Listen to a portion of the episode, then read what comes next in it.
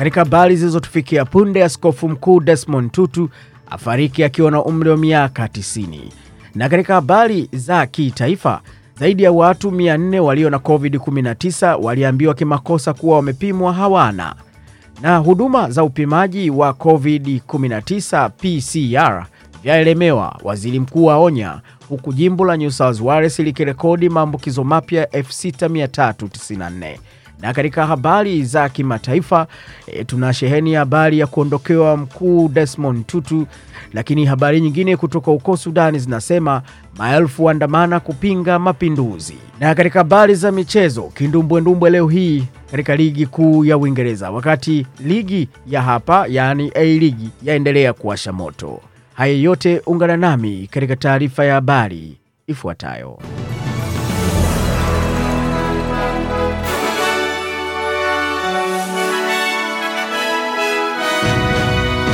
Hii ni taarifa ya habari kutoka idhaa ya Kiswahili ya SBS. Msomaji ni Frank Mtauna. Tunaanza na habari za kitaifa, lakini kwanza tusikilize taarifa hii ambayo tumeipokea jioni hii kutoka ukoo Afrika ya Kusini. Askofu Mkuu Desmond Tutu, mshindi wa tuzo ya amani ya Nobel na mkongwe wa mapambano wa Afrika Kusini dhidi ya utawala wa wazungu wachache, amefariki dunia akiwa na umri wa miaka 90, ofisi ya rais wa nchi hiyo ilisema. Bwana Tutu alipatikana na saratani ya tezi dume mwishoni mwa miaka ya 90 na katika miaka ya hivi majuzi alilazwa hospitalini mara kadhaa kutibu magonjwa yanayohusiana na matibabu yake ya saratani. Hatimaye akiwa na umri wa miaka 90 alifariki kwa amani katika kituo cha utunzaji cha Oasis huko Cape Town asubuhi ya leo. Dr Ramafera Mafere, kaimu mwenyekiti wa askofu mkuu Desmond Tutu IP Trust na mratibu wa ofisi ya askofu mkuu huyo ilisema katika taarifa kwa niaba ya familia ya Tutu. Hakutoa maelezo juu ya sababu ya kifo chake. Mnamo mwaka 1984 Bwana Tutu alishinda tuzo ya amani ya Nobel e, kwa upinzani wake usio na vurugu dhidi ya ubaguzi wa rangi. Mwongo mmoja baadaye alishuhudia mwisho wa utawala huo na akawa mwenyekiti wa tume ya ukweli na maridhiano iliyoundwa ili kuibua ukatili uliofanywa katika siku za giza. Rais Cyril Ramaphosa alikaririwa akisema kufariki kwa askofu mkuu Emeritus Desmond Tutu ni sura nyingine ya msiba katika kuaga taifa letu, ya kizazi cha watu mashuhuri wa Afrika Kusini ambao wametuachia urithi wa Afrika Kusini uliokombolewa. Hiyo ilikuwa ni kauli ya simanzi ya rais huyo wa Afrika Kusini Cyril Ramaphosa. Inaelezwa kuwa askofu huyo aliteuliwa kuwa padri mwaka 1960 na kuhudumu kama askofu wa Lesoto kuanzia mwaka 1976 na hadi 78 akiwa askofu msaidizi wa Johannesburg na mkuu wa parokia ya Soweto. Alikuwa askofu wa Johannesburg mwaka 1985 na akateuliwa kuwa askofu mkuu wa kwanza mweusi wa Cape Town.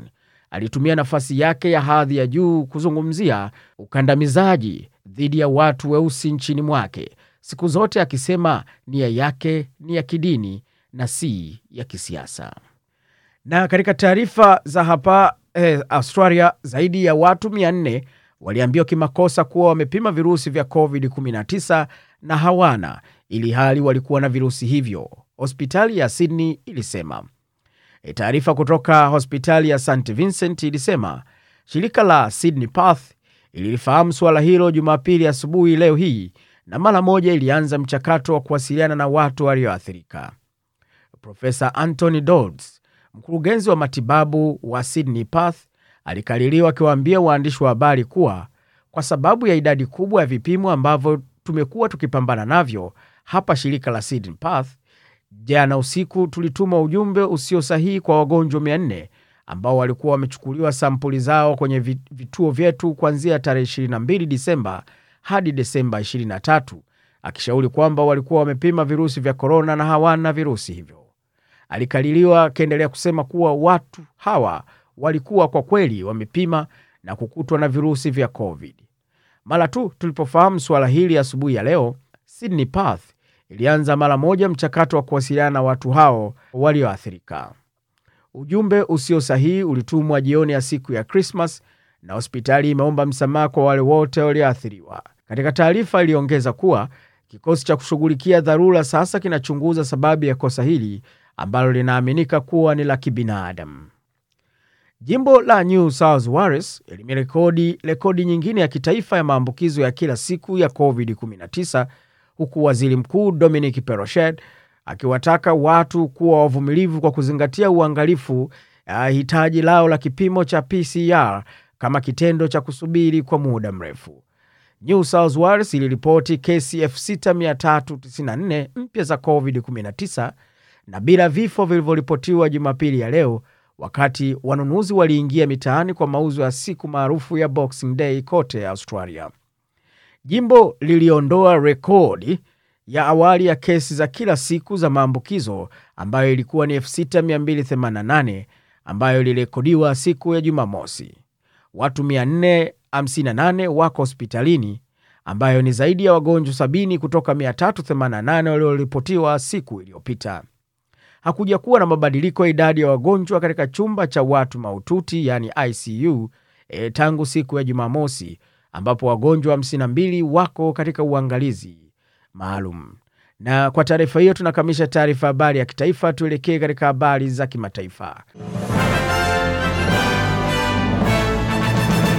Makumi ya maelfu ya waandamanaji wameandamana miezi miwili baada ya mapinduzi ya kijeshi nchini Sudan, wakitaka wanajeshi kurejea kambini na kutoa wito wa mpito kwa utawala wa kiraia. Kupeperusha bendera, kupiga ngoma, kucheza na kuimba, umati wa watu uliandamana katika mitaa ya Khartoum licha ya kukatika kwa mawasiliano na uwepo mkubwa wa vikosi vya usalama ambavyo baadaye vilifyatua mabomu ya machozi kuwatawanya. Mwandishi wa shirika la habari la FP aliona watu waliojeruhiwa wakiondolewa na waandamanaji.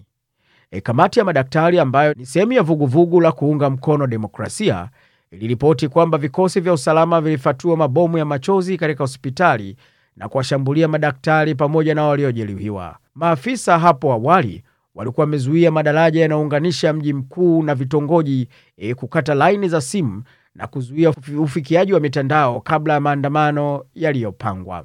Takriban watu 48 wamefariki katika msako mkali wakati wa wiki za maandamano e, kulingana na kamati hiyo, na gavana wa jimbo la Khartoum ameonya kwamba vikosi vya usalama vitashughulikia wale wanaovunja sheria na kusababisha machafuko. Na kwa taarifa hiyo basi tuelekee katika dimba la michezo, lakini tukumbuke katika taarifa nyingine ya kimataifa ni kuhusiana na kifo cha askofu mkuu uh, Desmond Tutu aliyefariki akiwa na miaka 90 leo hii, na tutaendelea kuwapa dondoo kupitia mtandao wetu. Tuelekee basi katika dimba la michezo.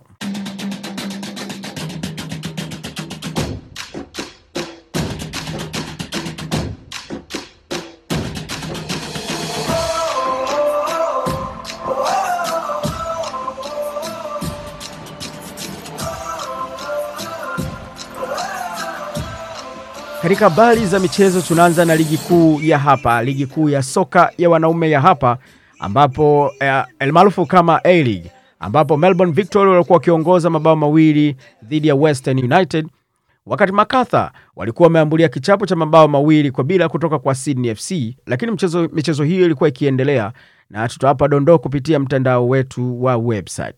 Hapo kesho Central Coast Mariner E, watachuana na Wellington Phoenix. Na kama matokeo ya leo yakiendelea hivyo kwa Melbourne, Melbourne Victory kushinda, basi itaendelea kujikita katika ligi hiyo ikiwa na alama 13, wakati Macarthur kama wataendelea na kichapo hicho, basi wataendelea kushika nafasi ya pili, wakati Western United wakishika nafasi ya tatu. Central Coast Mariner ambaye kesho anamkaribisha Wellington atakuwa nafasi ya nne na nafasi ya tano itashikiliwa na Melbourne City na Sydney FC ambaye alikuwa mkiani kwa ushindi wa leo, basi atajisogeza katika nafasi ya sita. Na katika ligi kuu ya Uingereza ambayo inasubiriwa kwa hamu na kuangaliwa na watazamaji wengi duniani, leo hii siku ya Boxing Day itakuwa ni maalum kwa michezo mingi kadha wa kadha, hususan mchezo utakaokuwa unasubiriwa kwa hamu ni kati ya Tottenham Hotspur na Crystal Palace, wakati West Ham watawakaribisha Southampton na katika mchezo mwingine washikabunduki Arsenal watakuwa wamekaribishwa na Norwich City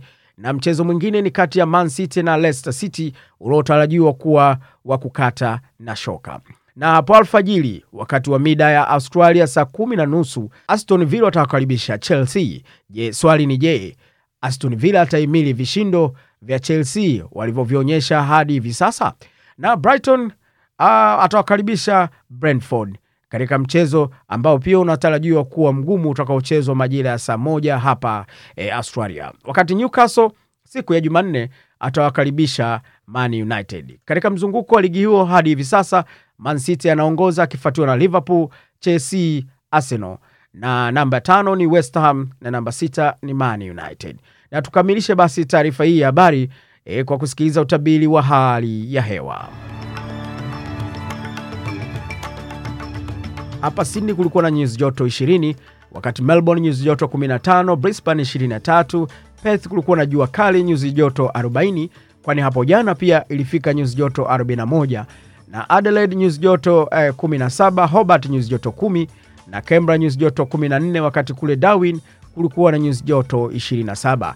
Darwin inategemewa kuwa na manyunyu ya hapa na pale wakati wa usiku, lakini joto lake limepungua. Hivyo kwa Australia kwa siku ya leo Perth iliongoza kuwa na joto kali. Na kwa taarifa hiyo, utabiri wa hali ya hewa, tunakamilisha taarifa hii ya habari kutoka hapa idhaa ya Kiswahili ya SBS.